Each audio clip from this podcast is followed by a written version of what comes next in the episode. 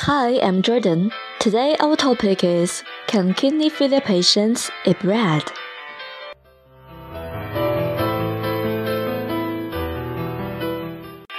Bread is a popular food around all over the world, where for patients with kidney failure, they should pay more attention to the bread types and nutrient ingredients, because they have many dietary restrictions due to severe kidney damage.When your kidney damage progresses into kidney failure stage, it will tell that your kidneys are diseased severely. They cannot function well enough to remove extra waste, toxins, as well as extra fluid from the body. For example, kidneys are unable to filter excessive phosphorus, causing high phosphorus levels.As most phosphorus resources is from food, kidney disease patients need to take a low phosphorus diet to reduce the workload of damaged kidneys. In view of the point, kidney failure patients should keep away from whole grain bread because it is high in phosphorus. Aside from whole grain bread, there are some other high phosphorus foods that need to avoid it at least limited by kidney failure patients. Pumpkin, sunflowers, nuts, roasted soybeans, flaxseed, bacon, and so on.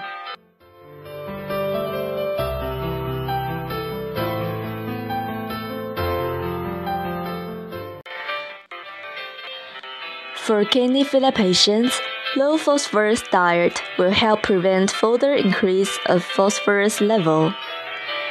Compared with whole grain bread, white bread is suggested for it contains less phosphorus and potassium. The more bran and whole grains in bread, the greater the potassium and phosphorus content and higher fiber content.However, if they want to normalize phosphorus level in blood,Improving renal function will be imperative.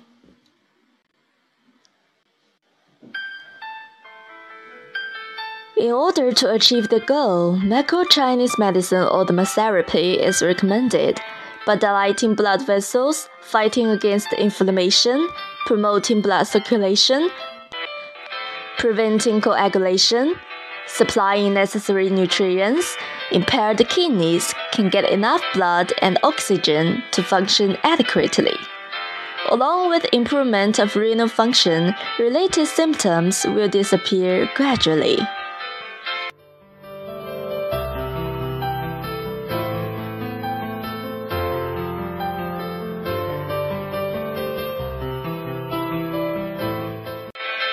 Okay, that's all for today.